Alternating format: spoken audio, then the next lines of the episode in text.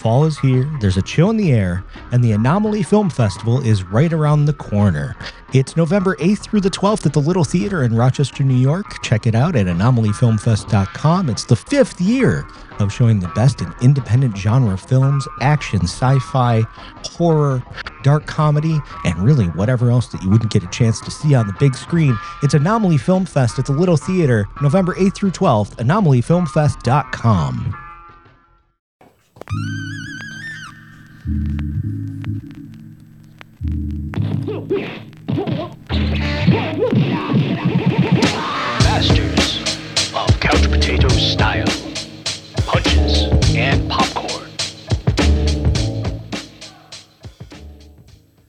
In the 1970s, everybody was kung fu fighting.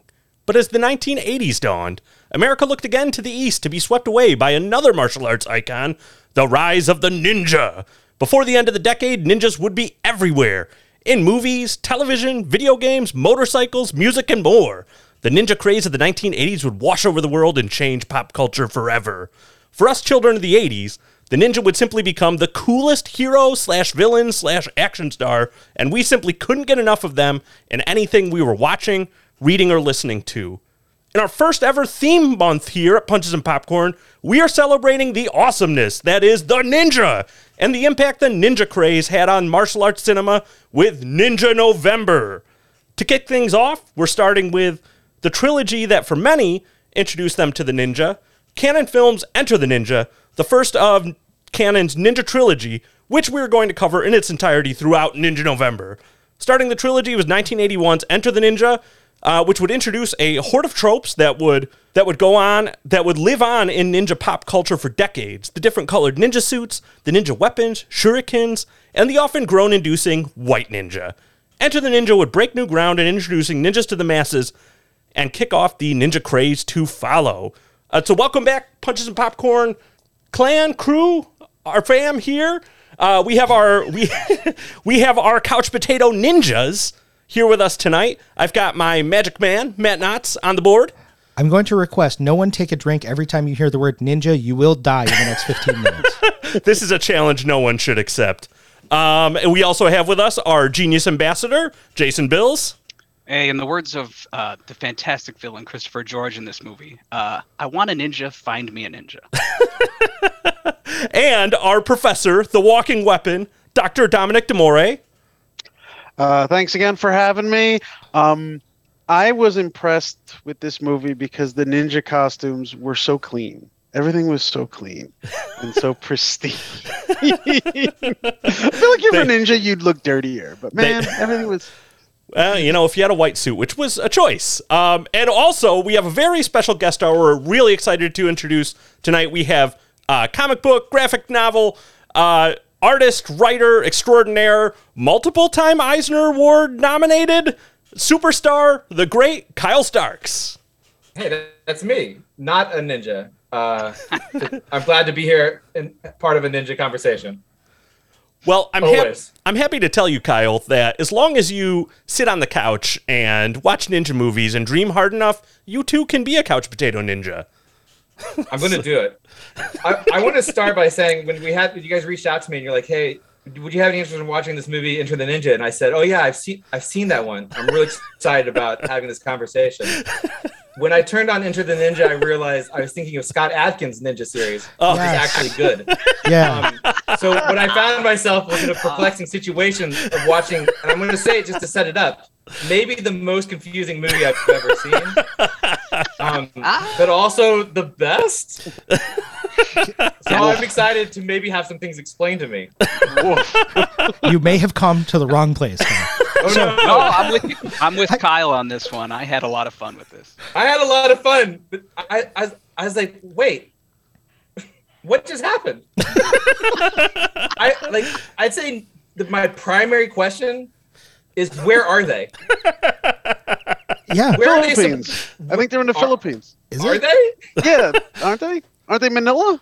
Right? He, he doesn't start in the Philippines. No. He does he's- not. He starts in Japan. Japan. Yeah. Oh, by the way, that's what I wanted to bring up, like with the costumes. I- I'm watching this, and they're fighting in what seems to be like a jungle environment, and then all of a sudden they're in urban Japan. I was like, are these guys LARPing? Like, what is going on here? Well, let's. It's, I, it's I like. very perplexing. I and like. also, like I said, the primary colors. If you're fighting in the woods, would you wear white or black or, Or red? red. No. Yeah, the white ninja. I thought, is this like um, is this like they're like uh, they're bullying him? You know, like this is like some sort of thing he has to do to pass the final ninja exam. Hide in the woods in your perfect white suit. But then the red guys show up, and I'm like, wait, they're not hidden either. All right, Right, so listen. right. Yeah. This is so. This is the opening scene. Is this? But before this, during the credits, what is up with like the laziest ninja moves? You know, you, did Yeah. you catch this? It's There's it's like a ninja just like casually spinning. Right. Like it's like the it's like the laziest sleepy ninja performance during the credits. And I'm like, what is this setting me up for? yeah, no, it, it is a is very building Derek- anticipation? It's only up, more up speed from here. Right. And then uh the for also another thing, I only know two characters' names. One because they say it over and over, and I'll have to is the bad guy, Venarius. Is that his Yeah. name? Yep. Yeah. They say hit, what's the main guy's name? I don't know. What's any other character's name? Oh no, Dollar. I know Hole. Dollar too because Oh, he has a yeah. sign. Dollar, yeah. But like, do they not want to name these characters? right? Like it's amazing. It, it's um, not important. No. It's Cole is that the ninja? His Cole. name's Cole the is the ninja. white ninja. Yeah. All right. So here's Let- the things that also perplex me, and you guys can just solve problems for me. All right, let's We'll do do it. I. I like this is a good way to jump into it. Let's do it. They're having they're having this weird. What is it when you want to join a sorority? Hey, like I hate. I feel like it's Hazing. ninja Hazing. Right, hazing. right. Oh, Right? initiation. Initiation. rush? Yeah, like Is that what they initiation call or it? ninja hazing. Probably Yeah. because of the white suit, I'm thinking more hazing, right? And then he defeats everyone. At one point, he throws a sword, like a katana, like it was a dart, like literally does like a little baby dart throw. Yes, I love that. It's so good. It's one of the best things I've ever seen. Because I'm like, it it would work, but what happened, right? And then immediately after he does this dainty little ninja throw with a sword, he then cuts off a man's head. but immediately after, we see the man again right. carrying the head that was just cut off. Mm-hmm. Okay, Right? as a comment to that, I watched that four times to figure out. I'm like, okay, I'm like, okay, like, all right, all right. Here's a, here's clearly a human man, and then he Yeah, he runs up to a mannequin, cuts off the head of a mannequin, and I'm like, okay, so I guess it's just really bad special effects, but like my mind says that the intent was that is still the man, but no, that was a mannequin I'm that he actually cut the head off. So I got nothing. What was the point you. of that? He could t- anyway, he just threw a dainty sword throw. He could cut a mannequin's head off. Right, right. He It's- needed his ninja certification. I mean, All right. come on. So, so So- at this point, I'm very confused, right? Yes. But then he then he pulls his mask off and he's got a mustache. And I don't know why this is so much more confusing to me. You could see that mustache a through the mask. It was like Yeah. it was like tusks under that white mask that you could just Yeah. see. the Walrus Ninja. I love You know, it. the Walrus Ninja. I don't know why that was. e- I'm like, what's happening? Where am I? Why is this Texas wrestler from 1970s a ninja? And I don't know where. Actually, at this point, I did think it was. We're saying Japan. Is that what we're Right, saying? right, Yeah, right, right. Japan. It was Yeah. Japillipines? I don't know. Well, I like No, that. so some so he travels. So like I, I tr- kind of followed it. He was so I was sober watching this. So maybe that That's helped. probably a mistake. for you guys that weren't. I'm envious Yeah. of you, but I did follow the plot. And All by the way, I'm air quoting. For, Yeah, for, yeah. for those No, there's a plot. There's a plot. There's a plot. I'm with Yeah. it. I'm with the plot. It's Roadhouse. We love it. Yeah. Right. Yeah. This is certainly Basically. more of a plot I- than like I above the for law. We- Yeah. yeah. Yes. Good so, lord. so, above I, so like I think the casting was like so Franco Nero can't do martial arts. Like I've never seen this guy in a movie. I'm sure like Matt and Jason could name 25 movies that this yeah, guy it's is Ninja Two, and Enter the Ninja Two, and Enter the Ninja Three. Right. No, he wasn't even in He those. didn't. no, he doesn't even come Yeah. back. No. No, That the best thing that came what- out of the movie was uh, was the Black Ninja, the star here. He's the one Yeah. that actually had a career come from this. Yeah. Yeah, but Franco Yeah. Nero, that guy fights like Captain Kirk. So like Fra- remember in Star Trek, like how they do like the double punch. Oh yeah. Like there's parts where he will get on all fours and like double donkey kick people. Oh, the I'm double. like, that was one of my favorite. The headstand double Yeah. kick. that, that- shit doesn't work. So some Let's- you actually really almost hit the nail on the head with Franco Nero. So what Franco Nero is famous for is he is the original Django. In the like exploitation Django series, and he's in Django Unchained. There's like a scene that's a nod that like he's the original Django. And uh, you, uh, whether we want to get into this yet or not, Yeah. you know, this Yeah, is 'cause a, a Cannon film, about- right? Like we love Cannon films, and the story that goes that like so again, this is ninjas really weren't a thing prior to this coming out. There was this book that came out, I think like 1979, called Enter the Ninja. That people read this and were like, "Whoa, what are these things? These are super cool." And in how Cannon usually does things, they would hear like, "Here's a cool thing. All right, let's make a sweet movie about this." And they, I forget who the original director was, but it was Michael Stone. Michael Stone is the star who was originally going to do this movie. And uh, Matt, give me the correct pronunciation. The co-founder of Who, Menachem Golan? yeah, Menachem Gold. Ba- The story is that he came to the set after a couple weeks, saw what they were doing, and was like, "What the hell is going on?" Fired everybody, kept Michael Stone as the fight coordinator, and he brought in Franco Nero because he's like, "This is Django. Like, this is a star. I'm going to put him in this, and now we're just going to go ninja." And, And that's Nero what we. was actually in Manila at the time too, which helped. Oh, right. good. He was in Manila for like a, a Yeah, film explains a lot, festival or actually. something. yeah. Yeah. He just happened to be. I- So I did, Exactly. the, I did the smallest amount of research, and Michael Stone, the animal, Michael Stone, Oh yeah, professional fighter, he has a wrote wild the story. story. He wrote the story for this for Yep. this thing. Yep. He was supposed to star in it, but then did not. But he stayed on to do the stunts. Yep. Right. Yep. Mm-hmm. But you know, he broke up Elvis's marriage. He did. That's like where That's he's awesome. most famous because he started Yeah, he- training Elvis, Elvis and Priscilla, like, right? And train Priscilla. Yeah. right, and then, then he really Priscilla. trained Priscilla. Yeah, and you know what's I crazier that. is that she only trained with him for a little bit. Apparently, she was like, "I'm gonna go train with Chuck Norris," Yep. Yep. but still, still blew up their marriage. She, Yep. she was, re- he's the reason why the guy who came up with this, And we all know, movie. we're, Right. we're all aware Elvis was a six degree back, black belt, right? Oh yeah, Yeah, he was. That's right. why he didn't need the help. Priscilla Right. did. He went Priscilla to Right. deal with his Right. Right. stuff, Right. sure. Yeah. Right. TCB Yeah. dis- discipline is what he was famous for. So I gotta say, Kyle, watching this movie, uh, this when I watched this movie and I saw you know Franco Nero as the as the White Ninja, you know who immediately came to mind to me was your the character I friggin' loved that you did, Trigger Keaton. I like this is a Oh, movie sure. that Trigger Keaton would have done. Uh, Yes.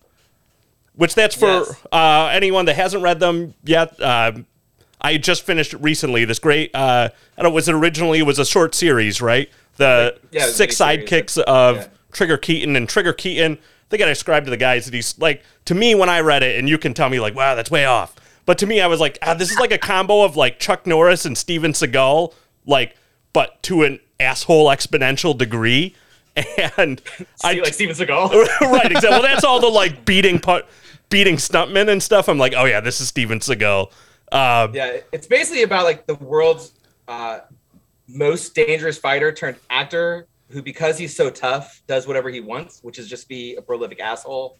Um, Yep. And he tries to sort of he starts making movies. He does like a bad Texas Ranger TV series, Yep. and then like a bunch of failures after that. And anyway, he he, he has sidekicks for each of these shows, uh, and he's found dead. He's the most unlikable man. He's deplorable and awful.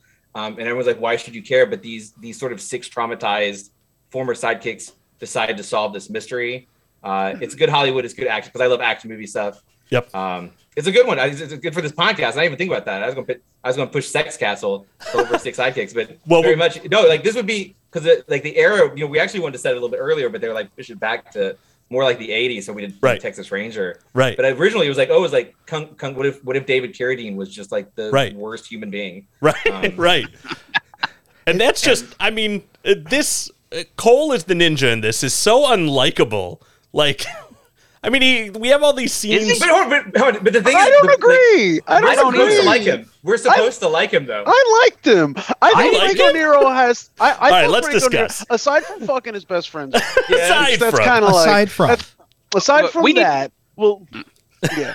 Uh, well, So by the way, so by the way, the reason I looked over is because I watched it with my wife. And she ducked out halfway through, and then I said that, and she goes, "What? Did?" And After his best friend tells him he can't get a boner. Right. yeah, That's yeah, what- After, yeah, after like a, a moment of friendship and like, quiet openness, he's like, he's like, buddy, it hasn't been the same around here since I can't get a boner. Right. And then his friend, his friend's like, that's that's uh-huh. awful, dude. We should kill No, that's a an invite, of though.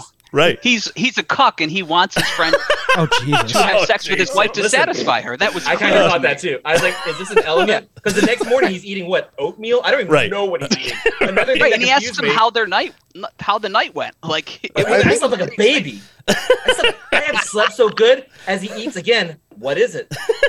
I have no idea. No one knows. It's Right, another right, mystery right. the show. His pride. true. That's what he's This- eating. he's eating his own pride. Also, this same guy, like people were, we're so out of order. But this guy gets so excited about cockfight, he has a song about it. Right. Like, cockfight, cockfight, let's do a cockfight. We're and he does it twice. He's crazy about a cockfight. Right. yes. I mean, Listen, who this among guy's us? got cock problems. That's all I'm saying. Yeah. That's what I'm saying. Yeah. This is some deep Absolutely. symbolism right there. There's a lot going on, and you know, I was like, when it happened. First of all, they, they there's a there's some subtle foreshadowing. You know, when he when uh Cole, that's the ninja's name, right? Yep. I only Yeah. remember one name. Um, Yeah. Cole arrives at their farm, and uh, hot blonde 70s hair lady comes out with a shotgun. Right. Oh, she don't know he a ninja, right? Right. And he does like a ninja move on her, and then he spins her around, and then his buddy Frank Yeah. cock Sure. problem Yep. shows up. And as the camera turns, it goes back to Cole, and he has her boob in Right. Yes. Oh, he's a handful of ninja boob, and she's like blank faced about it. Right. She doesn't even know what's happening. His ninja skills are so good, and I'm like, "What's happening here? Why did they not reshoot this one sequence?" right. So let let's step away for a second and realize who directed this film. So it's Oh. Ma- it's Menachem Golan, who is the guy. He he is half of Golan Globus. Cannon Films is you know driving force, right? So the film he made directly before this. Have you seen The Apple? I have not seen the apple. So everybody, if you're listening to this, pause this, go watch The Apple, and then come back and then send me an email about how much you hate me. Um, so The Apple is a psychedelic glam rock retelling of the Adam and Eve story. What? but made through the lens of the man that made Enter the Ninja. So it is one of the most incoherent things I've ever seen. Um, but here's the thing: Menachem Golan and subtle foreshadowing are two things that have never gone together ever. Um, yeah, You're saying that was accidental? yeah, it- w- you would think, right? So, yeah, M- Menachem Golan, he, he's the sort of person when you say, why use subtext? We can just use text. He's that guy. So he will hit you over the head with whatever he can, whenever he can. Like it, it's one of the most heavy-handed. Like it's insane. So do yourself a favor if you have an hour and forty-five minutes and want to watch something that's apocalyptically bad. like it, it's one. It's a real treat, though, if you go in the. right- I mean, just like this movie, I honestly think he gets better as a director because after this, or uh, it's second movie after this, he does the Delta Force. After Yeah. that, he Oh, does yep. Over the Top Yep. with Oh, Stallone. sure, Delta Force, These are sure. like Right. wonderful '80s movies for me. Obviously, Yeah. I'm not saying he, he's Spielberg or anything, but it- what he what he No, lacks there's, in there's talent, like a he makes certain with thing that entertainment. exists. Yeah. Yeah. There's like a certain thing that exists. It's a certain genre, it's a certain flavor, and sometimes you want to eat whatever that is for sure. right. Yep. This Right. is a Yep. B movie. Like like these are B movies. Like when someone says, Yeah. you know, Oh, yeah. like a B movie, I, I wouldn't even call it an exploitation movie. I'll just call it a B No, yeah. movie. Yeah. I agree. Like Yeah. like they're like just there's there's no subtlety, there's no subtext, there's no re- there's they're not there's no sensitivity. There's no budget for any of that. Right. Yeah, there's no, Right. there's Who no has the Right. Yeah, Who can afford like- any of those things? Right. Yeah, it's like We already the bought the woman, she'll the sleep with ninja claw later. thing. Like, Right. Yeah. right. So going back to what Mike was saying, the way these Cannon movies were filmed or made, where Menachem Golan would show up to Cannes with a binder full of posters and say, "This is what we think we're going to make. What would you like to buy?" Right. And people go, "Oh shit, that looks cool. That looks cool." Right. And then he'd close the binder, go home, and say, "Okay, so now these are the movies we have to make." that is his process. Wow. we we have sold That's how I'm going to start movies. pitching comics from here on out. Yeah, this is. I'm telling you, Kyle. You could do. You couldn't do worse. Like than to do this move. Like I, I'm not saying that about you. So here's the thing. Sex Castle is one of my favorite comics that I've read in Oh, years, thanks, and. I, I can't stop telling people about it. So because it's it's so perfectly what it's great, but like. Menachem Golan would just say, "Here, th- here's this," and then he'd just show up and say, "Okay, they need this in six months. Do it." I, And then- I kind of love. I mean, like I Right, love it. right? Yeah. It seems like it removes a lot of headaches of having to like think of stories and structures in advance. Yeah. and- It's Right, right. It's him and and St- who was the other guy? Stuart Gordon, I think, did the same thing. Or no, Oh, it was yeah. Charles Band who just show up and say, "Here's a title, Castle Freak. You want to buy that?" Oh, Jason. Yeah. So, side note, quick side note. Uh, so we're recording this in October, and you know, I many of us are huge horror fans, and I do a big like every year. I try to do the thirty-one for thirty-one. Anyways, today my movie was Castle Freak, and I was telling Jason, I'm like, I'm watching this, and I'm about forty minutes into it, and I'm like, this is the worst thing I've ever seen, and this does not look like it's from the '90s. And where the hell is Barb Crampton? Because I was promised Barb Crampton. What I found was that they actually did a remake remake in Oh, you watched the 2020. remake? Yeah, you that's, messed up. That's like just one step below softcore porn. Well- and it's it's awful. What's so this then I found the 1990, I think Freak. 95 or Ca- whatever. Castle Freak. Yeah. It was very entertaining, and oh, I had Barb Crampton, who's like my favorite screen Yeah, Jeffrey queen. so- Combs and Barbara. Yes, Yeah. yeah, Jeffrey That's a, cra- Combs. it's a crazy one. It's, is. It's fantastic, but that's again how that got made. It's Right. here's the title. We'll we'll see in six months. Right, we'll figure out how to pull So this off. yeah, I'm showing up for that title. Yeah. right. Right, and right. that's the thing. You're going to show up for Enter the Ninja with like black, white, and red ninjas on the right, poster. Hell right, yeah. right, right. Yeah, I was looking in. Um, you know, so our our friend, friends of the podcast, Grady Hendrix and Chris Poggiali, did this great book that we love uh, promoting. These fist break bricks. They have a whole section in there about uh, about uh, the ninja, different ninja movies, and one of the comments they made there that I wonder if it's true is that one of the reasons studios really love ninjas was because they're like, if you put a mask on them on the poster, that could be anybody. Like, so we don't have to pay anybody to do this. Like, It's like we uh, put a it's like the mask on wrestling you. thing. Right. where You can have the same guy work three matches too. So Right. like, you don't have to pay like a bunch of extras. You can have the same extras, just put some masks on them. The stuntmen are now the extras. Yeah. Right. Yeah, right. even Marvel with like Tony Stark in his suit, like uh, Robert Downey Jr. is not in that suit after the first one. Like, Yeah. Right. same concept. So concept. think of all the money they save by having the same guy. Probably Mario or whatever his name was, who gets run off the farm, is like one of those ninjas too that we see Right. at the beginning. Right. Right. Oh, oh, so let's bring out. Let's talk about the ninja costumes. I, I gotta do. You're stuck on do these costumes. let's I'm do it. Let's go. stuck Let's on go it. I'm ninja costumes. stuck on it. I'm stuck on this because they look terrible, terrible. Like so, so, so. I don't know much about ninjas, but I know like ninjas were assassins, and they were supposed to be like discreet, and like you wouldn't recognize you wouldn't recognize them. So they looked like normal people, and then they come up behind you, and, ugh, stab you, and run away. Like it's you know Assassin's Creed or some bullshit like that. But like, what is what is up? So so when he shows up in the in the penultimate scene, White dressed in white with every single gadget and gizmo Yes. on him. white swords. He looks like yeah, so. Kyle, you're a comic book guy. You remember Sure. '90s X-Men comics where they all had pouches everywhere Yeah, of and course. like guns. Like Cable looked like he could his black was gonna blow out. he has what we'd call he, we have uh, real Rob Liefeld energy for sure. Oh I was yeah. Oh yeah. yeah, Yep. yeah. So like he's so he's got like he's got a katana. He's got a bunch of throwing stars, another sword, Yeah. a dagger, a bow, a quiver, oh. and smoke bombs. I'm like, Right. And then they, and then he gets in a car with all of these things, He's just sitting in the car. With away, and then gets out of the car, dispatches all these dudes, and then slowly like. Like it's attrition on all the things he uses, which actually is the only thing I really liked about the movie. I thought the movie was garbage, but I love how it just like slowly uses like, okay, now it's throwing star time. Okay, now it's book time. Okay, Which, now it's by the way, I That's like, like. cla- that's like Rambo. That's like classic Rambo stuff, though. You go For down sure. the list. That's what people want to see. Right. Right. That's like when the when the guy gets killed with like the climbing instrument. Yeah. you know what I'm talking about. Like the hooks Yeah. are just for Oh, yeah. climbing. They're not. A, and he just like flies a guy in the face. Yeah. Um, speaking of the craziest weapon in this movie, the craziest weapon is I'm pretty sure at one point, Cole is that his name? Sure. Yeah. Yeah. Yes, that's his only Cole- name, by the way. I just Cole yeah.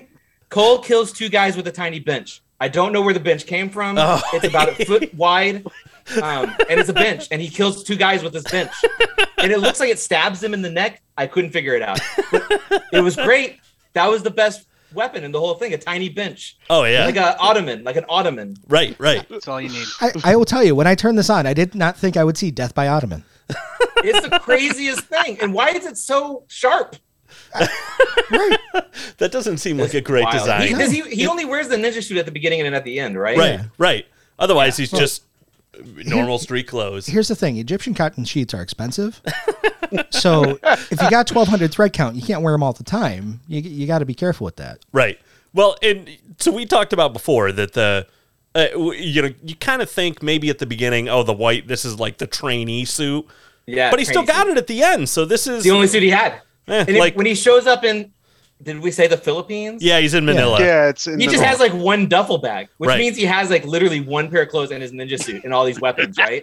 See, you know yeah. what? All right, so this I- maybe answers a question that I had in a previous episode that I think will be out by the time we Sure. record. Yeah, sure, whatever. Or you know, it's it's a gem that you'll find at some Yeah. point.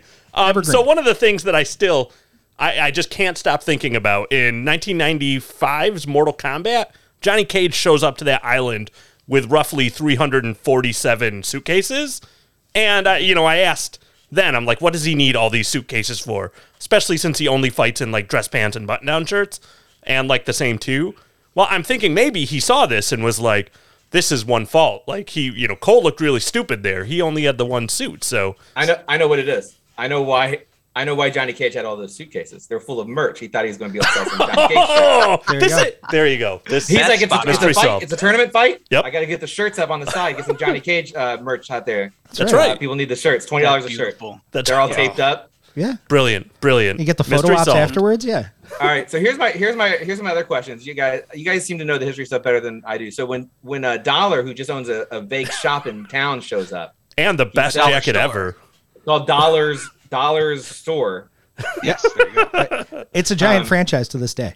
he he offers he, he sees he sees this he sees this American and thinks I know just what this American needs. It's maybe a series of sort of only softly pornographic pictures I keep taped inside of my jacket. Right. and also though he pulls it to the side like he's like look at what like he's exposing his secret collection of illicit goods but he has a porno mag just tucked into his belt like a katana and what was the other side like crucifixes Yeah, it was like remember. It was all it was all crucifixes. Okay. like- Which side do you want here?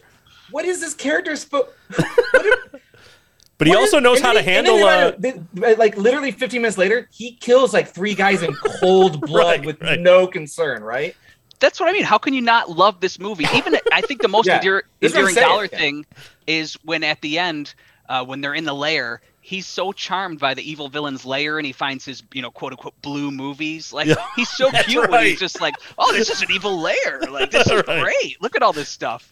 the evil Okay, lair also those- is just Sorry. an office surrounding a pool like there's Right. so many Yes, typewriters all to it the side of this pool which I don't know. So this is another. So we've talked about how we, uh, you know, many of us here have children. Kyle, I don't know if you've had to take. i got two i got two daughters yeah, yeah, if you've had to take your kids to a, uh pool birthday party, um, and I have found at least maybe it's just me, um, but parties inside at pools are like the most uncomfortable thing ever because it's always like hot and steamy as hell in there. So how are you? How do you have your office around one? Like, yeah just in, what are they typing right? there's so many questions I do This like. guy's, this, I- this guy's such a dime store Bond villain. He's i love them What's up with his Yeah. blouses? Like the blue with the frills. Like, It's a good look. like what is that? Like, he's multicultural I Right. think, like you're supposed Maybe to that's he's- native he's evil in so many different ways yeah, he, he's like an effeminate, like Bond villain style. And you know what? Like th- that, that's another thing is there were so many gimmicks in this movie. Like no, I know what invented. You want the gimmicks though. You want them. That's what I Like mean. the Hook Man. Yeah, you got like Hook. you got the. oh yeah, you got- Hook. Let's and they talk about combined Hook. like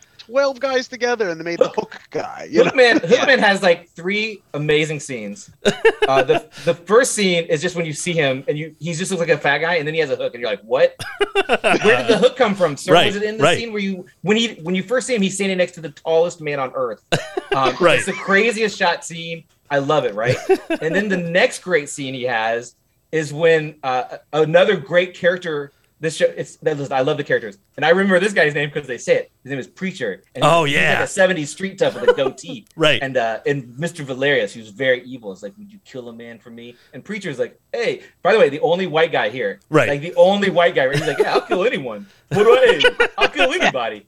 And he's like, "Hey, kill my fat hook friend." Which, by the way, that guy's got enough problems. right. And you're like, "Oh, he's going to kill the fat hook guy who doesn't have a name, and if he does, I don't know it because why It's do Hook they say name?" or the It's Hook. Siegfried. Oh, oh, there so is an actual I name. I So looked the on- fat hooker's Wikipedia. name is Siegfried. Oh. All right. And so, so preachers, so this guy preacher is like, I'm going to get him. And what happens? the gets- hook guy pokes him in the cock, and he says Yeah. a pun. He makes a. Hold on, I wrote it down. He says. Oh yeah. He says. Where's it at? He says, "I hope you get my point," but he says it with a bad accent. I hope you'll get my point. Oh, I love like it. a count. He like the count from Sesame Street. Yeah, and then you never see Preacher again, right? But I don't think so. if you so. rewatch this movie. Watch how awkwardly Preacher is when the fight starts breaking out, and no one like he doesn't get a partner. It's like Right. science class when they're like pick a partner. Preacher Right. doesn't get one. He like kind of looks around. You see him like looking like, hey, who am I going to fight? Eh? And then it cuts to the next scene. So look, we get a moment of strength with the Hook character, right? Right, right. Like, oh, he's not just. But then he's a buffoon for the rest of the movie. Right. And then Yeah. at one point, Cole pulls his hook off, Right. and there's a bloody, nasty stump underneath. Right. That's not how that works. It's not No. grafted on. It's not. Like, He's not the it's Terminator. prosthesis. Right. He Once again, I was confused, and he just walks away like, oh, oh, okay, like he just walks like, I'll see you guys later. and then you get weird like like weird music when uh Cole throws his his hook back at him like it's Right. Oh weird, no, it like, does a sad Looney Tunes trombone. music. It does the sad trombone. Right. Yes, yes. And like, oh, he just took off uh, an movie amputee's prosthetic, and it's I, I wrote it down. I wrote sad trombone because you know what? That rules. Whoever was like, we should put a we should put a sound beat in here. And, it, and who was it? What was the director's name again? Menachem Golan. But I'm one was like, we should absolutely put it. You know what we should do is that funny trombone noise, right, guys? And I was like, oh yeah, the funny trombone noise. Well, it's like Wah, wah, wah. Oh, he threw his Also, another Yes. great noise cue is the noise that the Ninja Stars make. oh, They're- the they're, like, kazoo weird- sound. The whatever it is. Oh, yeah, Oh yeah, yeah. It sounds like a laser, like a, Yeah. like a Yeah. or a laser from one of the the space movies being made on the same set. the- Right. Probably Movie is was. giving us so much. When, when I tell All you, all the the crazy like not a not a ninja star like the ninja cubes that they were throwing were great too. Oh, right, Yeah. right. Yeah, this is all just I love Pete it. Golan. This is what I'm telling you. Like this and the Apple are like you could watch them as a double feature and go, yeah, no, this is great. This is the most insane things anybody's ever decided to put on film. I love it. It I kind makes of love I kind of love it too. It, it's, Me too. Uh, It, yeah. The music. like- I mean, the music in general is like between Franco Nero's stash and the music. Like this could be a '70s porn. Like this stash is so it's it's mighty. Good. It's Yeah, way too thick. Like that. you need to shave Yes. that stash if you're gonna wear like a ninja That's his mask. signature, man. Yeah, I Yeah, mean, now that we've all worn masks for two years, we all know the dynamic of masks. You can't wear glasses. you can't have too much facial hair. Yada yada yada. yeah. Like, so we all know that this is entirely the the getup is entirely bullshit. the Right. issue here is that his his ninja sensei for sure had a long goatee, and so did his fake head. Both of his heads had a long Right. goatee and a mustache. So they're pro- he's probably like uh, sensei. You know, for the mask, it's easier to breathe and does be more stealthy by not huffing and puffing. And they're like, no, we're mustache ninjas. Yeah. Right, right, That's Uh, probably why the one guy they didn't like him so much. right, right. Yeah. That's oh one thing I just wanted to say because I thought it was super cool. Uh, just a random fact: the guy that played the sensei Dale Ishimoto. So he was uh, just a couple cool things. He was well, this is not so cool, but he was sent to Gila River internment camp in Arizona. But after that, he God. served in the that's not cool. he served in the 440 442nd Regimental Combat Team, uh, Mr. Miyagi's unit in uh, What? in Karate Kid, but like the real like Whoa. most decorated unit in World War II that was almost all Japanese Americans, and so it's kind of cool. I mean, this guy's in here, but he actually is like this person is a legitimate hero, So he literally did it versus Miyagi fictionally doing it. right?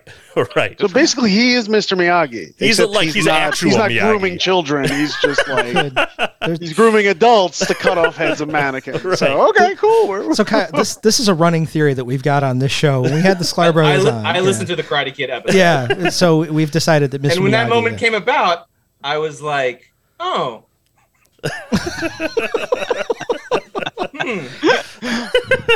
We're sorry. Listen, It's a I'm gonna- I'm gonna For say you. for me with my with my Johnny Cage merch explanation, I do feel like he was a lonely man, and you know we we all had an older friend in the '80s who maybe Right. wanted to see her touch our penis. I can't say what I they never did to me.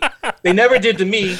But Right. did they maybe want to privately? I can't talk to that. But we all had an older friend, a mentor type, you know. Sure. Uh, right, Sure. right, right. and maybe, the maybe they did want to touch our pee I don't know. I don't know. But Who in my say? head, his wife died. he's got this shitty job. Right. He probably came to America to do something like the Great American Dream and ended up fixing toilets in like fucking Reseda. right. Like, Yeah. Which He and he poured in a storm for friendship for this guy, you know. That's true. Um, That's and we true. can all agree Daniel's a good kid. sure, Who needed Yes. a little help. for sure. You know. Did he maybe want to see his pee I can't. I can't speak to that. here's the thing: Th- three movies, and we never really got confirmation. So I'm going to go with he was on the level, but there's there's no, but it's inter- here's the, it's interesting. It is. Everyone in that apartment complex was like, mm, Yeah. "You guys seeing what's happening here?" questionable. Everyone, and you know, everyone who worked there was like on welfare. Like they were all like at home all the time, watching TV, seeing Mr. Miyagi, doing the weird and stuff in that one broom closet he was in. right. He just hung out in late at night with I think his it was on the tiny level. But I'll tell you what. I'll tell you what. When you guys said it, when the Sklar brothers said it, I did go, "Oh, Huh. There- there's Yeah. hmm, yeah. There's some, there's some hmm, that's smoke there. interesting." so we'll, it'll be interesting to see what they do with that in the remake, how that goes. Oh, We'll let's see. let's not. Could go either way. They'll are really they doing another? into Are they that, I doing bet. another credit? I guess. they- Yeah, they have to, supposedly. right? Yeah, like Who is, A- a is week who's, after- who's left to show up in Cobra Kai? Who's left? I don't know. Tiffany. Tiffany. Hilary Swank, Hilary I Swank, guess. yeah. yeah. Yeah, yeah. There's all Willow Smith was that or Jaden Smith? No, those guys. Oh, don't. right, They're yeah. gone. The- the- yeah. They don't count. The Kung Hilary Fu Swank. kid that we called the Karate Kid. Yeah. The, Wasn't there Jackie like? Chan. Wasn't there? I, I feel like I'm maybe because I haven't seen Karate Kid for a while. Is there someone who's doing like monkey style kung fu in that tournament? This blood sport.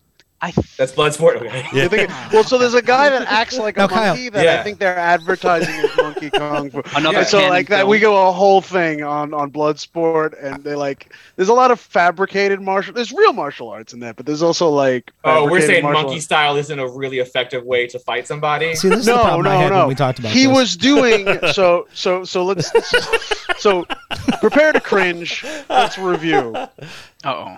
There's a one. There's the one black fighter The only one. hops around Yes. like a knucklehead, does all these fighting moves that won't work, practices by judo chopping, which is not a thing, coconuts, and they call him the monkey fighter. Yeah, But this was this was And that is Bloodsport, not, not, and Kid, that, right? yeah, Right. yes, Right, right, right. And this Yeah. is not, and I want to say, that is not monkey style kung fu. That is entirely fabricated, kind of sort of racist. Mhm, I. I kind of sort of is being generous. there you go. well, let's So, so, I- it's some kind of sort of cringe that I just want to point out here I- with our heroes here. While you're doing that, I Kind of, want to say, sort of. I, Oh, go ahead. I would have loved to have seen uh, Bolo Yeung just go in and absolutely lay waste to the All Valley Karate. Oh Tournament. yeah, oh, that would have been amazing. I would That just go in there and just Those absolutely annihilate all those Pecs children. the size of the San Fernando Yeah. Valley, just mashing through them all. There's just a crater That- where that's the San what we Fernando needed to see. used to be. So I, Polo I in the middle. So I just want wanted to point out because uh, one of the we see these frequent flashbacks in Enter the Ninja where Frank and Cole are have- they're they're war buddies, right? And I'm watching this and like, well, these guys are both clearly American, or at least is like they aren't they aren't by the way. pretending to have like an accent, right? And I'm like, but this looks like some sort of like European military. It's I'm like, not. It's it's African. It's African. is. It is. So it's the it's think- the I think they say that, Angolan right? Civil War, and from what I could tell, they're basically fighting on the side of South Africa. There, Well, they. that I like. So, so my guess, my Hmm. guess is is um, Milankovich Golan or whatever his name is. He probably is like Menachem these are military outfits. We're gonna Right. put these on you. They look Yeah. great. That's But what they it, like, had in the Ray trailer. on The side that they're on again, it And like then we'll just be like, we'll put you in the war, and then at the end we'll be like, the war's over. Right. Well, this again, this like, war. Uh, not that I'm an expert on on it, but from what I understand, I think the conflict that they would have been it was called different names, but the most common was the Angolan Brush War, and it was again, it was like I think oh, I'm gonna. Somebody can yell at me and send me an email or something for being dumb, but it's like Zimbabwe's independence from South Africa, and uh, I mean, I'm pretty sure they're fighting for South Africa or Rhodesia or whatever it was called at the time. The thing is, they, they don't show anyone besides those two guys. Right. So Yeah, you they- don't see who they're really, shooting. Someone would, have, someone would have to fact check the uniform, and I bet the answer is that doesn't look like anything. Just like the ninja suit. right, Not which, even it- which is probably else. true. But then the other point that like, so they have this farm, and you know, I, What do they I don't farm? know what they Oh, do. coconut, I right? right, I don't know what they do. Right, something there for in the Philippines. That clear. I'm just going on a limb that these guys are not Filipino, right? And uh, they're being offered millions of dollars for this, and they're like, "No, I don't want to." A million and a half, right? Right, it's like we'll offer Yeah. seven figures, and Yeah. And No. he's like, that's interesting. But here's the thing: he's like, he just doesn't want to do it, right? Right. Also, isn't it his wife's land somehow? right, right. Yeah, Why is he making the negotiations? it's 1980, man. It- you know, here's the thing: like that's a that's a great bit because that's when um they're like uh they're infiltrating the bad guy's lair. I- Or are they not? It's just like a random building, right? Like meet me at this random building, Yeah, and uh like it. while they're like walking through, like Cole is going around like breaking a bunch of necks for no reason. By the way, he's just killing them. Um, just just all all henchmen are bastards. Ahab. Um, and uh, at the end, Sorry, At it took me the a minute. I sequence- was like, wait, ah. at the end of the sequence, like uh the two there's Parker, I remember his name because they say it repeatedly. That's uh, Venarius's right hand man, is like, well, it seems like you've made the wrong choice. And then like like eight bad guys come out and they're like, hold they're literally like, hold on a second. Where's the other 20 guys? As this guy's like, are, are my life being threatened? We're supposed to be they're gonna kill us? And he's like, just wait, a no, just wait one second. there's a there's a, something we have to figure out here. Like, are you guys gonna kill us? There's supposed to be at least 30 more guys here. And he's looking at his buddy. He's like, hey, where's the other guys at? It's such a weird, like, prepare to meet your imminent. Oh, wait, wait, hold on. No, no, that's wrong. right. Where's he at? Where's Joe? Joe had five guys with him. Where's Joe? And they're just like, they're like, Cole and his friend are just like looking back and forth, you know, like tapping their Right. toe. Are we, are something happened? What's going on here?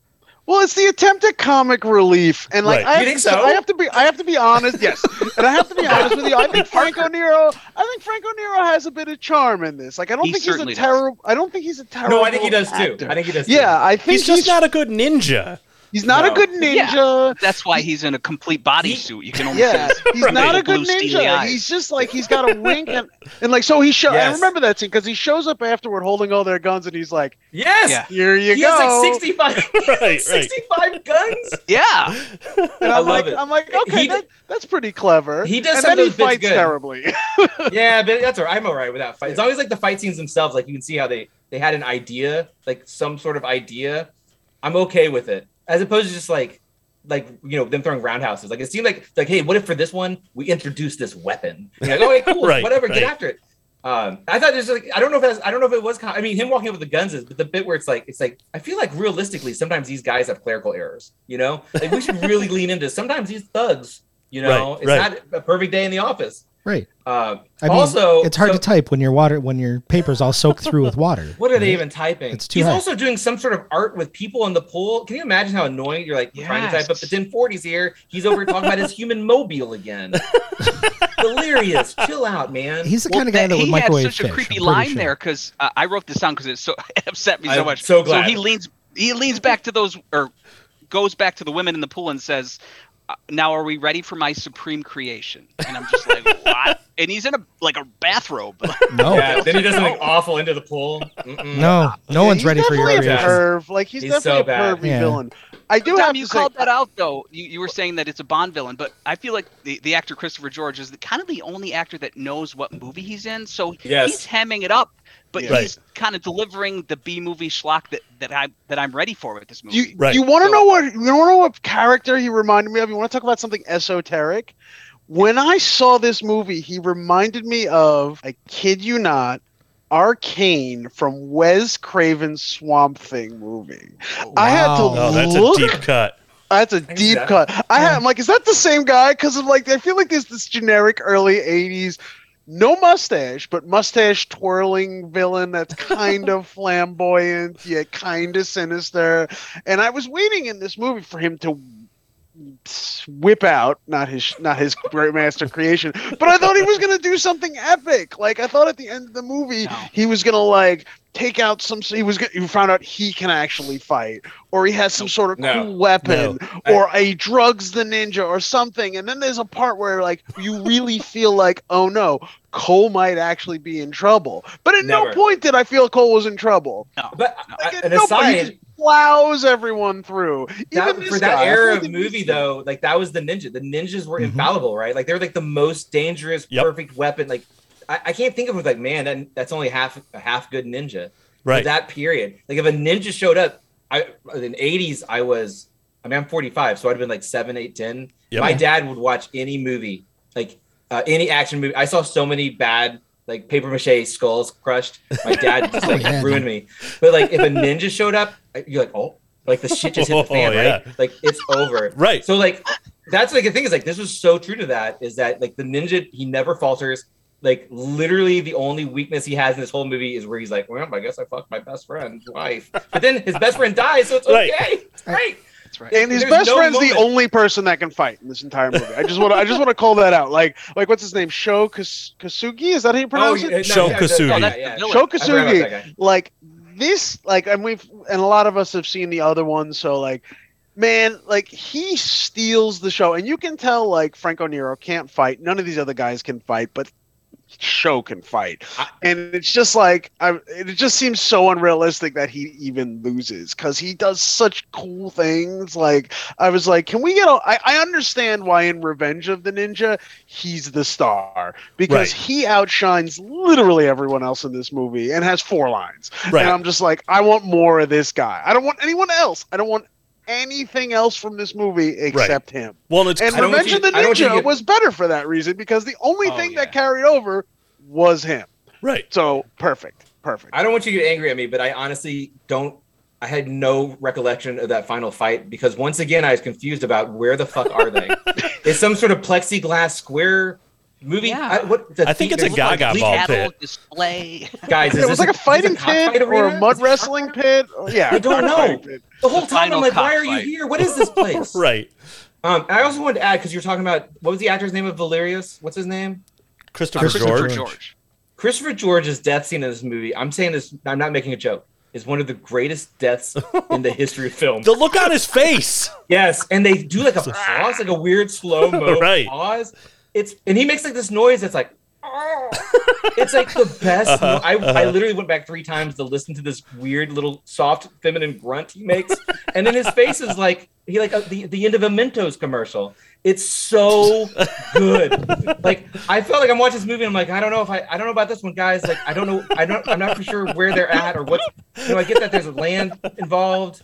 Um, I don't know why this other guy's really why he wants the land or why he's so mad. Right. And then he dies, and I'm just like, it was worth it. Right. It was that little mo- that and the ninja the dart throw. Right. But they're just. Um, I'm gonna say because I, I listened to a couple of the podcasts guys. I did some research. Who's the science guy? That's Dom. That's Dom. What what there what did, what science are you going to do from this thing? like that's another thing that I'm watching. I'm so confused. So the sci- so the science segment I'm gonna do, Is which it cockfighting? I say, do you, do you want to jump into it? Go for it. No, no. Yeah. I'm like, So we're gonna- can so- so- possibly Yeah, do? So Uh, it, hold it. Let me ask you this: Is it about being able to replicate your own head if it's cut off? yeah, yeah. So so would so, so let's, lizard tails? so let's do cockfighting. Let's do cockfighting. All right, uh, let's do. So let's, Alright. you want to do the science segment now?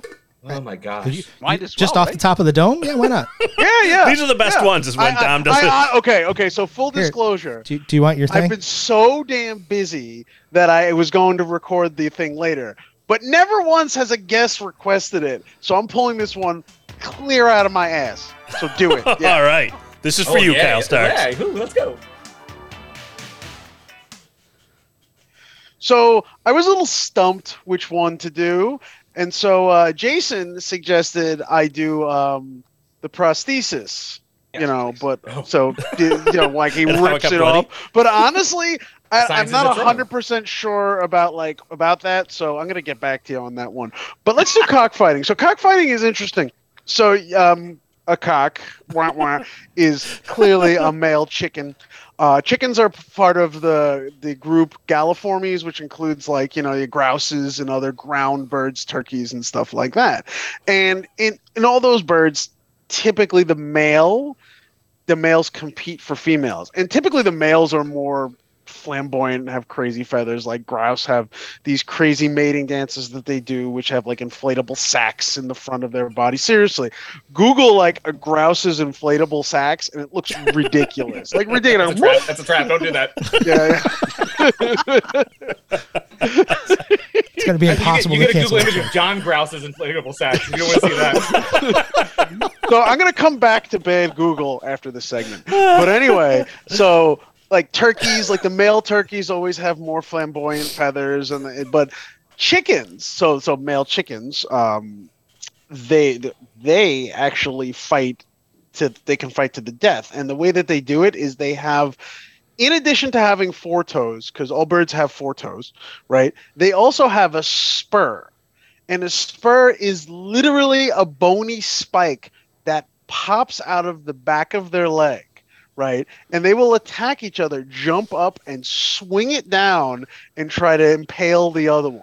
But in a typical scenario, they'll do that enough where where the the guy that's outmatched is going to be like, "I'm out of here. I don't want to get killed." And most of the times when animals compete, one backs down. But the thing about cockfighting is you're like in a ring, and the chickens are tra- the the roosters are trapped, so they'll just keep doing it and doing it until one dies. So typically cockfights end in in one of them dying and the other one being really hurt, which is why they seem to enjoy it so much. So yeah, they have these big old spurs and and birds have really interesting legs because the bones in their feet are all fused together and the bones in their legs are all fused together so they have very long stiff legs and they flap up swing the leg down to to injure the other rooster um, another interesting thing um, you ever hear the expression chicken with its head cut off it runs around I Well, love what- the story. Yes. so that's actually true. When you cut Yeah. a chicken's head off, it will run around on its own due to due to certain due to the fact that it has certain responses. Um, but here's an interesting thing. Uh, there is a there was a rooster Yeah. in uh, in the city of Fruita, Colorado, that had its head cut off, but not fully, and it survived. For like So it's how long? Do you remember? Eight years or something, right? It was years. Yeah, it was Yes. years. I they, just they fed found out it. They fed it by dropping birdseed down its little neck hole. Really? No Yeah. way. Yes. And they had to It had use a a, medicine dropper to keep it moist and feed it stuff. Yeah, yeah, that's actually yeah. So there was a headless rooster that is like the mascot of this, this- random place in called Fruita, and I've been there because um. It's there's actually a paleontology museum there, and I work with one of the uh, curators there. So I've been there, and she showed me the town. It's a great little town. They have like a stand-up dinosaur, and also like, do you know about our headless chicken? And I was like, say what now?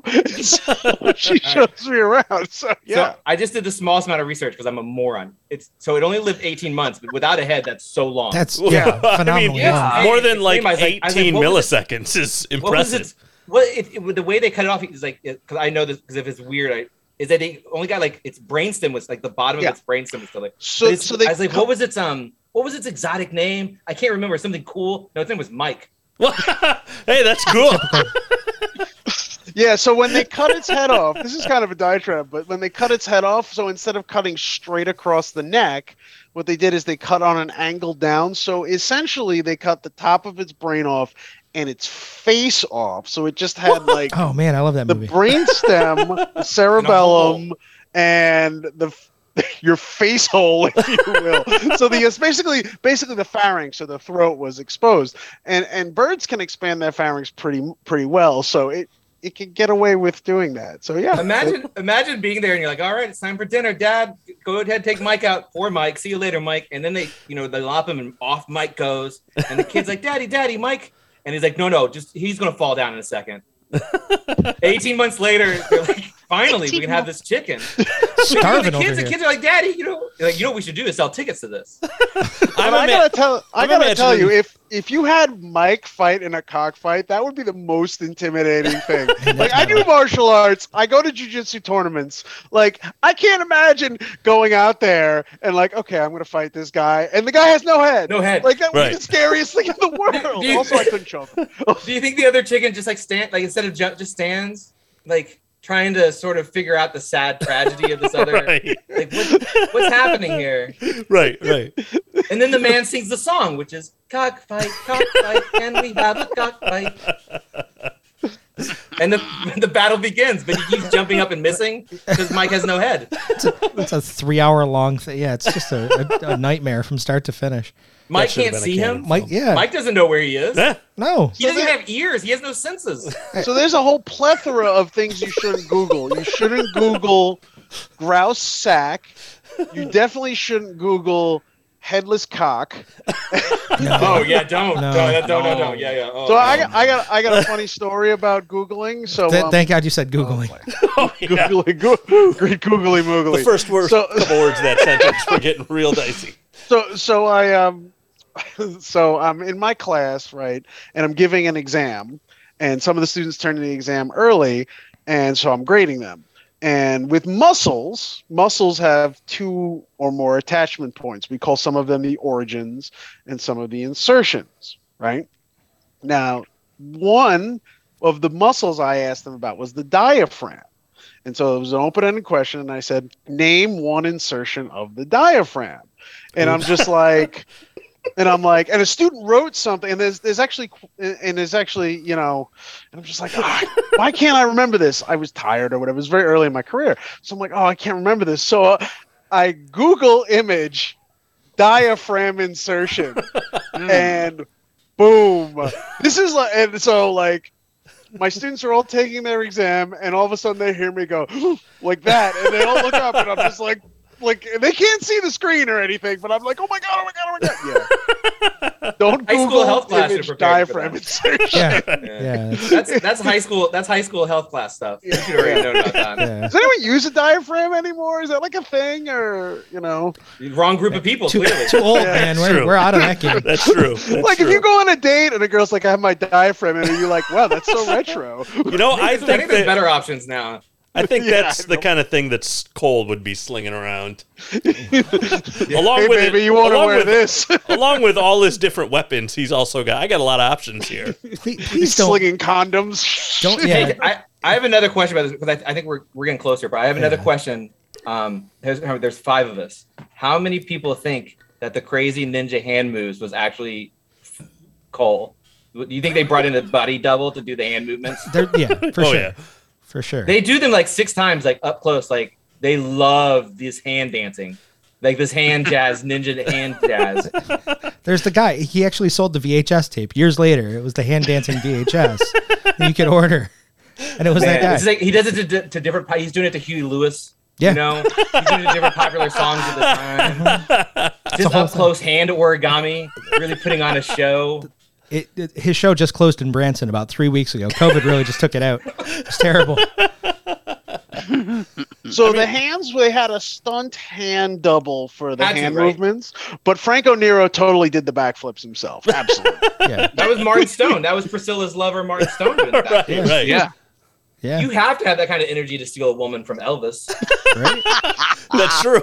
That's true. I, it- yeah, I mean, kind of. I, he was he was in that eating raw brown and serve rolls on the back of a horse stage in his life, so that was maybe I- not at the- that point. The I man mean, died trying to poop. I get you. Yeah. I'm just saying. yeah, I- He had a he had a an, an aura though. Even then, it's Exactly. The man knew how to live life. I think is really what we want to get to. Joie de vivre, I think it is. Right? Mm, Elvis had the joie Well, de I, vivre. you know what? I sympathize with with Elvis. I live in the buffalo wing capital of. I live in the chicken wing capital of the world. I've almost died pooping many a times. Okay, so well, in Rochester, we're known for the wonderful delicacy known as the garbage plate, which uh, Kyle, if you've never heard of, you should definitely Google it. It's it's amazing, and uh, it'll. you guys are trying to trick me into Yeah. googling a lot of suspicious word combinations. Yeah, no. So Hey, if listen, I'm smarter than that, guys. Yeah. I'm than that, all right? garbage plate. Yeah, Yeah, headless cock? No way, sir. garbage plate Googled- is you know what I different than the. Googled? Chi- I googled chicken without a head. Huh? that- there you go. That's how- oh, That's the That- I put the, the exact thing, and I Yeah. put quotes around it. See, you, you could do that with garbage plate. Now, here's the thing: it will still look questionable because you're not quite sure. It, it may be what you think it is, but it may be food or it may be both. You don't know. So it's it's a combination on a plate. It's macaroni salad, home fries, hamburger, or hot dog, uh, like a chili sauce on top, yep, and you just mush it all together and eat it as fast as you can. yep. It's so delicious. It's um yeah we're we're we're It's not just like a like a barbecue plate kind of yeah It's like kinda, like a yeah, summer yeah. barbecue plate. If you're about you know 74 Miller or Lights grill in, out. I mean grill yeah. out. I say grill. You're, Right, you're cool. right. We're too. We do too. Yeah, Yeah, yeah. We're, yeah. So it's like that thing. It's just a pile of food on a plate with chili on top. right, And then you try to hork it down as fast as you can. right, right. It's, yeah, and after you go, and after you Google the uh, garbage plate, Google uh, the Chicago hot plate. It's it's just Come on. Kyle, no. Again, I'm too, Don't. too smart yeah. for this. That guys. that one. I know that. I know that one. Here's the thing. He I'm not got going me to tell you how I know it. when we first met. He got me with that one. I'm not the same. I'm not the same person. Uh, all right, guys. Well, I it's amazing to me that this movie is the one that really it really did launch and this start of this ninja craze that we'll you know talk about and continue into the rest of the Ninja trilogy and maybe a couple other exciting things. Okay, coming Mike, up. I'm sorry to interrupt you. I'm sorry to interrupt you. How? I really want to know. Well, that- that's where I was going, Keep in right? mind, I was born. I was born in 1980. The ninja craze was Ninja Turtles. Like that is the my first exposure to Right. ninjas, which is awesome. We those But, like, of us How did this piece of crap? Those of us does- that uh, right. So But- those of us GI that Joe, grew up GI Joe predated the Ninja Turtles, so you had Right. Snake Eyes. Right, Snake Eyes. is like the- Yeah, okay, Storm okay, you're right, you're right, you're right. And that was I'm exactly sorry, where I was but, about but to- as far about to as go, like Kyle. my, It's- but I'm like, yeah. okay, back to the original question. I don't remember, so someone please explain to me how this schlock, and I'd say that in the least loving way possible, resulted in a craze that lasted for over a decade. Well, I think what'll happen, and we'll we'll get more into this as we get into the other movies. But I think what happened is what you exactly saw with Revenge of the Ninja. They saw this movie came out. People saw ninjas. These things are super cool. They have these cool moves. Like it's a really easy costume to adapt. I know that's something that I Lots uh, of cool weapons that and Chri- shit. right that Chris and Grady talked a lot I'd about in their book. That like the costumes were huge and that like every kid had to have them. But you look at so what they took out of this was the ninjas. Those are cool. We'll pull those out. But then the guy that was the star, like, nah, we don't need him anymore. He's gone. Like, Yeah. but it's the it's the black ninja at the end. The Right. Where's my black ninja? I want my ninja. Like that guy. All right, this guy is what we're gonna use from now on. And I think it was just it was more the image of the ninja with these cool weapons, and let's take that. But I mean, for all of us, you know, we're all in our forties, and we don't know it, right? Like as a kid, we don't know a time that we're like our cartoons or shows weren't infused with ninjas of some sort, right? Like there was ninjas everywhere, and ninjas were cool. So This uh, right, it's hard to to know. Like it, it, it is weird watching this. Like how did this launch it? But I, you know, to me, I think it was just this cool image that they really weren't they weren't out there before. I mean, it's just like the first time, is you mentioned, first time you saw Snake Eyes and GI Joe, you're like, this guy's badass. Yeah. I think I think a lot of people like I, I've always the, what I was always told. Of course, I've, I've always been comics adjacent. Is that Frank Miller's Ronin?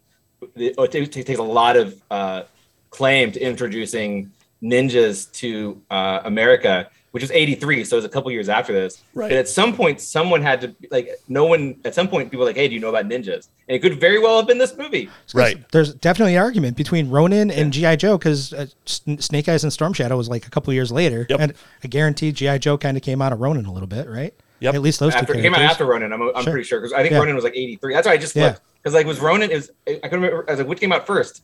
Um, but Ronin's a comic book, guys, and Yeah. no one Yeah. gives a shit. I'll tell you that I know from personal experience. Like a movie film, even a bad one, probably more people saw than a comic book. Right. Um, but I think Ronin was one of those early things that was like for people like this is a really cool and it- like it's Yep. cool, Yep. it's awesome. It's great. It's literally like it's that whole Snake Eyes thing. Is like, do they look cool? Yes. Do they have swords and are they awesome? Yes. Are they unbeatable? Yes. Like, Right. What a great character. I- like who doesn't want to play with that character? Yeah. you right. know? Exactly. I have a seven year old. If you tell me, if you tell him, hey, you can grab a sword and be unde- unbeatable and wear your pajamas, right. You can disappear. You're doing and that. reappear. yeah, right. 100%. Exactly. Man, think about how if he's when he's 13, how excited he'll be about the disappear reappear part. Right? Right. Hiding in the shadows. Right. Exactly. Yeah, Exactly. real creep Yep. energy, real creep ninja injury. That's what that, it never stops being cool, no matter how old you are. Exactly. Right, right, exactly. Unless you're wearing a bright white ninja suit. Red. Oh, Storm Shadow made it cool. Right. know. Okay, the bright white ninja suit. Um, one last. Thing. All right. All I right, have one last thing. All right. One I have last an thing. Let's all get. expression. All I right, have we all get one expression last Kyle's got a thing. life to lead. Yeah. Never trust a man in white pants. That's my expression. And I base it on the fact that if you are confident enough to wear white pants, there's something, there's a problem. I don't know what the problem is, but there's a problem. If you're confident enough to wear white pants, like you either are a sociopath or you know something I don't. So I, I'm watching. This man was white from head to toe. I don't trust him at all. The Oh, villain has a has a white suit on too at the end. When There's a gets lot of- killed. there's a lot of white Everyone's suits. covered in white in this movie. I'm I- assuming yeah. it's because it's the Philippines and it's probably hot as balls, like Right, 365 days a year. there you go. So I, kinda don't trust anyone in this movie. I, I- no Yeah. one in this movie. Actually, the woman is the only one I trust because she wears very tight jeans. She's the only one I trust. Everyone And else no wear bra. pants. Don't trust them. Don't trust them. Well, what's No interesting bra. about the ninja craze, I know we're trying to wrap up, but I think it's interesting too that it, it happened in the 80s. Like all Yeah. the kind of exploitation cinema, kung fu, that all was happening in the 70s. So it's weird that this sort of took another decade to really find its footing because there there was you know obviously some ninjas here and there throughout the 70s so Right. and and what's neat about that too is that these actors christopher george the villain franco nero playing cole as the hero and then even susan george who plays the, the female dom you're just referencing they were all kind of 70s exploitation kind of it's almost like when i when i saw this movie like because i hadn't seen it before it was like a 70s avengers of, of exploitation cinema Right. as far as the actors are concerned coming together and uh, again you guys uh, over the top you know crazy uh, golan globus cannon Oh, I've yeah. seeing a sensitive story about two best friends from the war. They have psd one guy trains his body like a machine. The other guy is obsessed with gambling and cockfighting. And he sad that he has erectile dysfunction his friend comes over like it all makes sense to me so that's what i have to say about this movie It's a beautiful story of friendship. terrific. Yeah, right. Yeah. There you exactly. Exactly. Thank you. And it gave us and I, same ninjas. No, I, I thought so too. It's a it's a buddy it's a buddy thing. It's a buddy Hey, listen, romp, buddy I'm gonna tell you right now, if my best friend couldn't get a boner, I'd want to help him too. and I'm gonna tell you this. Listen, I'm gonna tell you. If I had to kill 25 goons for him to get his boner back, I would do it. I mean, that's what friends are for. guys. That's friendship, man. That's what friends That's are friendship. I'm pretty sure that's what Dionne Warwick was singing about in that song. All right. But, well, but Jason, ju- just one last thing. But Jason, I Dom, actually have, I actually have- or what's that? Dom, aren't you the one that has to get up at 7 a.m. tomorrow? Yeah, yeah, yeah, yeah. But I, I like no, but like I want to hear your thoughts on this for, for serious because Jason Uh-oh. proposed something. It's like why did ninjas become big in the in the in the eighties and not the seventies? And I think because this movie, those aren't. I don't know much about real ninjas. I'm gonna do some research. not. Yes. one. But You're this correct. is like nothing like a real ninja. No and I think- a real ninja. I, I think they like, but I think that the concept of a ninja, it's like the it's like the Wild West. The Wild West in the movies was nothing like it was back then. I feel like Yeah. the ninja that we know as cinema as, as cinema buffs is nothing like an actual ninja. So they literally just made something up, and that something was so marketable Yeah. that Yeah. it took off. Yeah, so I don't nailed it. think a ninja was discovered. Right. The ninja, as we know it, was created by. Well, and that's where this movie, a lot of the images, the weapons, and a lot of that stuff was it came like from this movie. Uh, the whole like the image, because you're right. I don't think traditionally the ninja uh, had like that's that costume, right? I mean, uh, Jason, you there might might have know, been one guy. There might have been some guys. Yeah.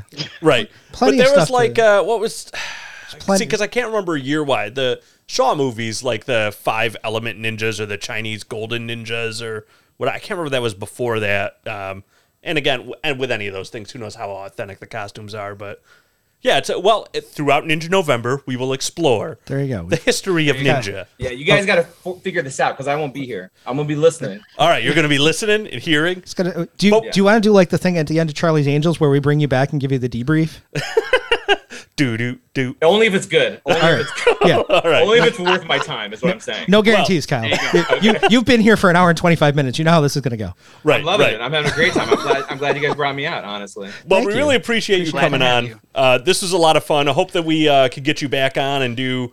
Uh, again, the, your comic books uh, are like they're comics of the types of mo They if they made movies of them, which they should. I want to see Sex Castle, Kill 'Em All, Trigger Keaton. We need movies of all of these things. Yeah. So, uh, but those are exactly the type of movies that we would cover. So, hope that uh, you know we can have you come on again. You- clearly, it's obvious through your work that you get that uh, same enjoyment out of these 80s and 90s action movies that we do. So we'd love to have you on again to talk about some of those favorites and Yeah, and again the work you have going on. Yeah, it's, it's my it's my favorite. It's my favorite type of film for sure.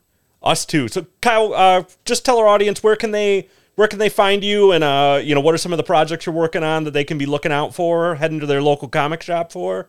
Yeah, for sure. I'm uh, the Kyle Starks on almost all social media. I make comics for a living. Uh, notably, Sex Castle is my love letter to 80s action movies. Kill Them All is my love letter to John Woo movies.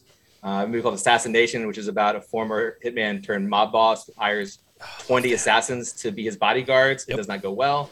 Um, I love action. I love action movies. I love um, I love action comedies because there's no good ones, and I really thought that would be my life calling to make good action comedies. But they're 100% more action than anything else.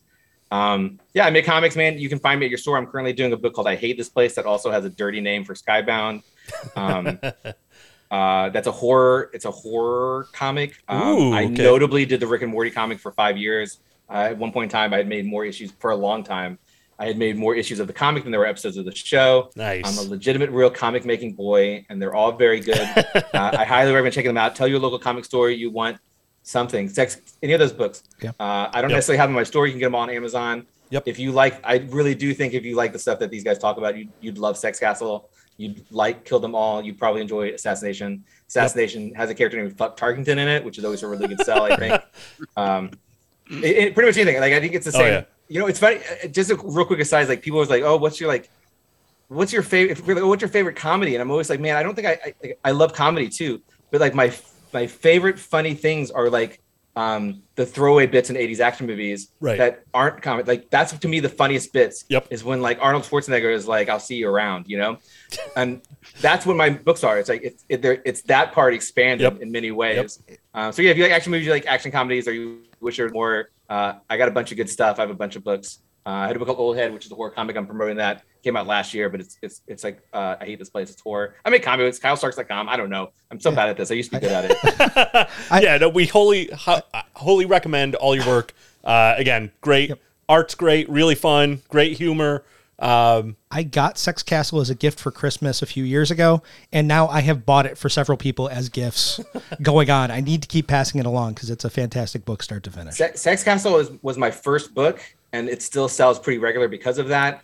Um, it's because I think it's that kind of book because it's self-enclosed and it's quick and it's fun. I it's funny when I started to do that. I was like, oh, I just wanted I wanted to make something that felt like Roadhouse because I thought like tonally I enjoy this and I wish there was more. And about midway through, I was like, should I escalate this to make it the best 80s action movie ever made? Which I stand by. I think Yeah. it's the best 80s action movie ever made. Um, I agree. I think it has all those things that you want, and it's you know, I- again, I know we've gone on long, but I like, do you remember like Kung Fury came out? And people were like, oh, Oh, yeah. Yeah. Oh yeah, yeah, an yeah, action yeah. Movie. Blah, blah, great. blah. Like, listen, like that's a gag movie. That's Dude. that's Yeah. a Right. gag movie. That's Yep. uh, that's airplane. You know what I mean? It's like Right. I, that's not what I did. Yeah. I, I didn't want to make a sat. I, I wanted to make a tribute. Yep. Um, because Yep. I, You I feel the love and passion in voices every of those movies, and I love them. Yep. And I wanted for one more to exist, right? Yep. Um, and I really think that's what it is. Uh, maybe it's a little over top here or there. It was my first book, guys. Listen, I can't. I, I still think it's my best book, honestly. Um, uh, but yeah, so I think like if you love 80s action movies, I think you'd love Sex Castle. And I think because it's one book and it's self-enclosed, it's something that people do do that with, which I'm so honored um, because that's the best kind of book is the one that you're like, oh, you haven't read this book, you should check it out. Here, take mine. I'll get another one. Yep. Um, I did a I did a book after that called Rock Candy Mountain. Again, I know we've gone long. Rock Candy Mountain, which is about, which is literally I was doing a wuxia film. I was like, what would be the American version of a wuxia film, which is a, a whole genre that we don't have here, which is Right. basically a guy goes from point A to point B. He fights. There's something weirdly magical shows up at one point that no one cares about. right. Um, I was like, what would be the American version of that? And I did a hobo who's traveling um, by rail across the country to find Big Rock Candy Mountain, which is hobo heaven. He's Yep. being chased by the devil. And at the time, I didn't know any better. And it's two books. And one of my biggest regrets in my career is that it's not one book because Oh, it would be something I honestly believe people would hand out. Because the thing is, they were like, oh, we're going to break it into two books. The first book just stops. Like Hmm. there's nothing because it's an eight issue story, but it's broken into two pieces. Um, you can Oh, get those both weird. real cheap on my website for what it's worth. I do, I think, cheaper than Amazon if you get both of them. Nice. Um, that's my biggest regret because I do think that book would have been like Sex Castle in that people would have kept giving it out because it, it, it's like Sex Castle. It's a big action romp. There's big fun characters. It's funny, yes, but there's also this real element of heart. Um, there's this real subtext to both of those books. Um, Nice. So anyway, that's a weird aside because I can't stop talking about myself. Um, but no, Sex that's Castle, good. We love All- your work, man. Kill them all. Yeah. It's, it's kill them all. I did. So Old Head, which is about an ex NBA player fighting Dracula's head. Huh? yeah. It was going to be my second book, but um, I because I could do whatever I wanted. Who cares? But Sex Castle got optioned before it came out. It was up for uh, an Eisner. It's my first book. I'm 38. I'm just goof assing around, right? Right. And because people were like, I'm like, oh, people are paying attention to me now. And also, my wife was like, if your second book is called Old Head, you will have two books called Sex Castle and Old Head. You're the dumb title guy. That is correct. Yeah. Um, so I was like, oh, I don't like. I got the yips. I got sort of the comic yips. So I did. I said, well, I'll do the thing that I already did that I know I did good, which is killed them all, which is my love letter to '90s movies. Yeah. Very John Woo heavy. Very good guy, bad guy teams up. Yep. Um, yep. So I do think those two books more than like if you're a fan of this podcast, I sincerely believe, I sincerely believe that you would really enjoy both of those books. For me, those books are seven years old. They're six years old. Like I'm, I still push them because they're good. I still stand behind them. I think they're Yep. really enjoyable if you like those things. Yep. Uh, I'm KyleStarks.com. Give me all your money. Just give me your money. Yeah. Give me all. Mm, no, no, no, no. Give me all your money, please. I agree. We, we fully support that. We definitely encourage our listeners to uh, go to kylestarks.com. Uh, we always like if you can buy it directly from the artist. I don't Uh, have those books on my site. I don't have. Oh, you don't? On my Okay. Site, though. You- All right, yeah, cool. don't. Well, well, look and see what he does have on his site and buy You can those. get them on Amazon, or better yet, support your local comic shop, Sex Castle, and kill them all. Exactly. And again, I think I mentioned before the six sidekicks of Trigger Keaton. That was a riot. Uh, that's another good one. And Assassin Nation. Again, all this stuff really feeds into our audience here and the stuff that we like. I also really liked you did a, a comic for um, Dead of Winter, which Oh, is like one of my favorite board games. Yeah, I can tell you that story. I, I- maybe not on. It's a good story too, um, because I didn't know anything about that. Real quick, I got because I was doing Rick and Morty. Sure. They brought me to Gen Con. Gen Con is the New York Comic Con, San Diego Comic Con, a board game. Right, Who cares right. about board games? That's nerd shit, guys. Uh, I'm That's I am that level now. of nerdy. I'm crazy about board games because I went to it. But I'm promoting Rick and Morty, and uh, Oni Press, who's, who published Rick and Morty and also did Dead of Winter, was like, "Hey, you got any interest in a zombie story?" And I'm like, "Man, everyone's got a zombie." This was again six years ago, five years. I'm like, everyone's got a zombie story, and they're like, "Oh, we're thinking about doing this this game. You can play as a dog." And I was like, "What? Yeah, yeah. That's all you need to say? Do you want to write a dog fighting zombie mo- book?" yes. Yep. Yep. Uh, and so I did it. I love it. I think that's also if you if you know that game, I put a bunch of really great Easter eggs. If you don't Yep. know that game, it's a really great book about Yep. a dog fighting zombies. It is. It's great. It's it's really fun. What more do you want? Right. It's really fun. The game itself is really fun. I love I playing love it. that. It's my favorite board game. It's my It favorite is. Me board game. That's actually for my birthday last year when we were still kind of like quasi in the pandemic. I just had a couple friends over to play that. I was like, and they aren't huge board game fans. Do I'm you- like, I'm like, guys, just I'll come over. I'm telling you, we're gonna I'll fight send zombies. you the card. I'll send you the card from. Uh, there's a special printing. I made a character that they printed a card for. Oh, really? Oh, yeah. I want to Mhm. see that. I want to see that. Says, email me. Email me your uh, your address and I'll send you one. It's like- Okay. Sweet. They, they, That's uh, happening. Again, this is where I know what's going on, but they were like, "Hey, we're thinking about this for your character," and they sent like stats and stuff. And I was like, "Gosh, guys, I was kind of thinking this. Like, I'm going to tell the game designers better, right? But they Right. used mine, so I literally Nice. designed a character for that game. Oh, that's Um, amazing. I created a character for the universe and designed a. What an honor! Uh, That rule. uh, Dead of Winter is really a great cool. game too. Highly recommend. Don't buy the third edition; it's crap. But the first two, so good. All right, sweet, sweet. Yeah, well, we I'm definitely checking that out. And uh, just while plug inside things, Kyle also has some really cool stickers on his website, including I know there's like a set of what we, what we do in the shadows. That's a fun connection to our friends, the Sklar brothers, who had, a, I think, the best episode of this past season. Oh and it, yeah. but uh, that that again, your what we do in the shadows stickers are friggin' amazing. So um, definitely go check those KyleStarks.com. out. KyleStarks.com. Check it out, guys. Uh, you know we have well by the time this is out. Anomaly will probably have already happened or be happening. So if you're listening to this and you missed it, that's a huge fail on Yep. your part. You messed up. yep, you messed up. If, Um, if it- not, buy tickets. At anomalyfilmfest.com. Exactly. So uh, listen to the other shows on our Lunchador Podcast Network, and again, go to your local comic shop and uh, support and buy comics from great artists and writers, uh, just like Kyle. So Kyle again, specifically Kyle. Yeah. specific, yeah, Kyle first, and then maybe other people. If you see Kyle Maybe. Starks' name on a book, buy it. All of it. Wipe Right. out the shelf. Exactly, and then make sure you go to the proprietor of that store and say, "Where's my Kyle Stark section? I need More- a I need a Kyle. focus like right on the way in." So I love it. Let's do it. Make sure they know that. All right, uh, guys. Well, this is fun. Uh, will our ninja journey will continue in Ninja November. So uh, until then, just uh, be watching in the bushes, trees, and shadows because you never know where those ninjas are, And don't wear white because it'll be obvious. unless you're Storm Shadow. This has been a presentation of the Lunchador Podcast Network.